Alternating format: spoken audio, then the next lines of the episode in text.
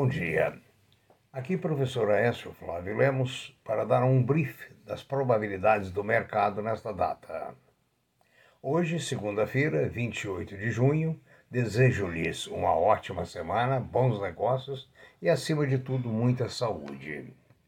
Nas suas dúvidas, mande seu e-mail para previsioneseconômicas.gmail.com. No nosso site www.previsioneseconomicas.com.br você encontra oportunidades de trabalho, informações diversas ah, e nossos uh, podcasts e vídeos. Uh, Lembre-se que não sugerimos a compra de nenhum papel, apenas indicamos as probabilidades vinculadas ao papel, lembrando que são probabilidades e probabilidade não é certeza. A bolsa muda a cada momento, a cada fato econômico, político ah, e outros fatores que podem se influenciar. Na Ásia, fechou tudo em baixa. No, na Europa, no momento, está operando em baixa. Nos Estados Unidos, os índices são mistos, ou seja, eh, não existe previsão de maior ou menor índice numa bolsa ou num segmento ou outro.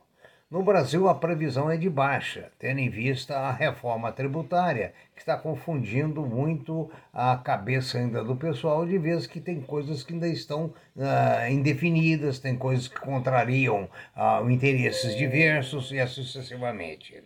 O dólar no Brasil está a 4,93 e o euro a 5,88.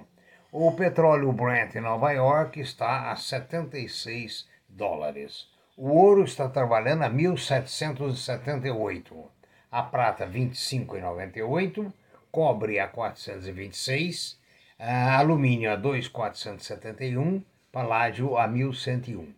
As commodities, exceto o açúcar e a madeira, operam em alta. Preocupa o lockdown em Sydney e em outras cidades da Austrália em função da expansão do Covid por lá. Nos Estados Unidos, a variante Delta preocupa demais. Inclusive, os cientistas dizem que mesmo os vacinados estão sujeitos à variante Delta. No mais, ah, vamos continuar discutindo a reforma tributária no Brasil. Muita prudência, muito cuidado, boa semana e bom trabalho. Vamos abordar um assunto importante hoje, que é a possibilidade da Compass adquirir o controle acionário da Braspetro.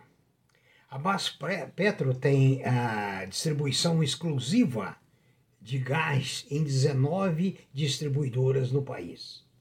A Compass pertence à Cosan. Então imagine só como a Cosan vai crescer se isso ocorrer. Nosso segundo assunto de hoje, igualmente importante, é o dinheiro dos outros o lucro é de todos. Por quê? Vamos pensar. Temos uma empresa e precisamos, de qualquer forma, ampliar a nossa empresa. Vamos ter que construir barracões, vamos ter que comprar caldeiras, comprar máquinas, etc. Ora, se nós vamos a um banco e pedimos dinheiro emprestado para fazer esse investimento, podemos até conseguir, mas teremos um ônus de juros muito grande a partir da primeira, talvez primeiro mês. Ou se os juros forem semestrais ou trimestrais, né, dentro de um período curto de prazo. E nós sabemos que investimento em barracões, em máquinas, em equipamentos não trazem retorno imediato. Eles vão fazer parte do custo de produtos a serem feitos e serem vendidos a longo prazo. Então, o resultado teria que fazer um empréstimo para fazer tudo isso com um ônus muito caro para a empresa. Comprometeria os lucros por muito tempo. Né? Às vezes até inviabilizaria esses lucros, essa possibilidade. Então veja bem, a pessoa está com capital próprio, só tem o capital próprio. Então vamos admitir novos sócios. Para o que admitir novos sócios? Para eles trazerem o dinheiro para nós. Então, através de um IPO, Initial Public Offer, nós vamos abrir o capital da nossa empresa. O que, que é que a, a, representa abrir o capital? Digamos que eu tenha, nós sejamos cinco, temos a 100% das ações. Vamos procurar comprar até, vender, aliás, perdão, vender até 49% das nossas ações e mais um aumento de capital, uma chamada de capital de mais tantas unidades de dinheiro.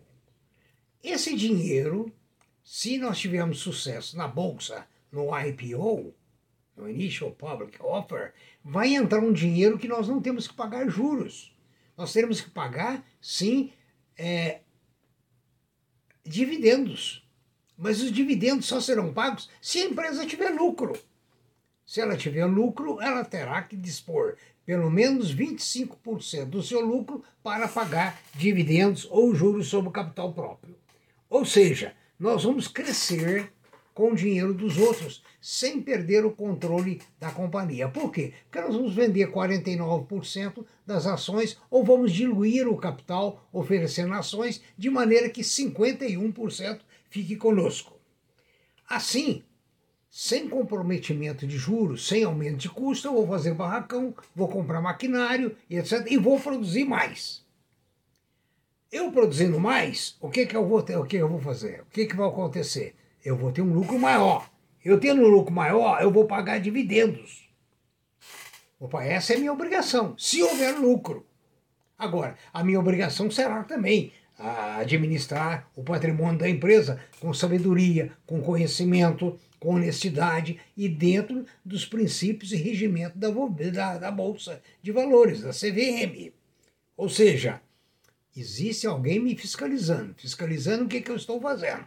Então, outra forma seria o aumento de capital que vai me onerar a questão dos juros e talvez eu nunca vá conseguir pagar. Então veja bem, o IPO, que é Initial Public Offer, a oferta inicial ao público. É uma forma de que eu adquira capital de terceiros sem o comprometimento de remunerar esses capitais com juros, ou seja, vou remunerar de acordo com o resultado da empresa.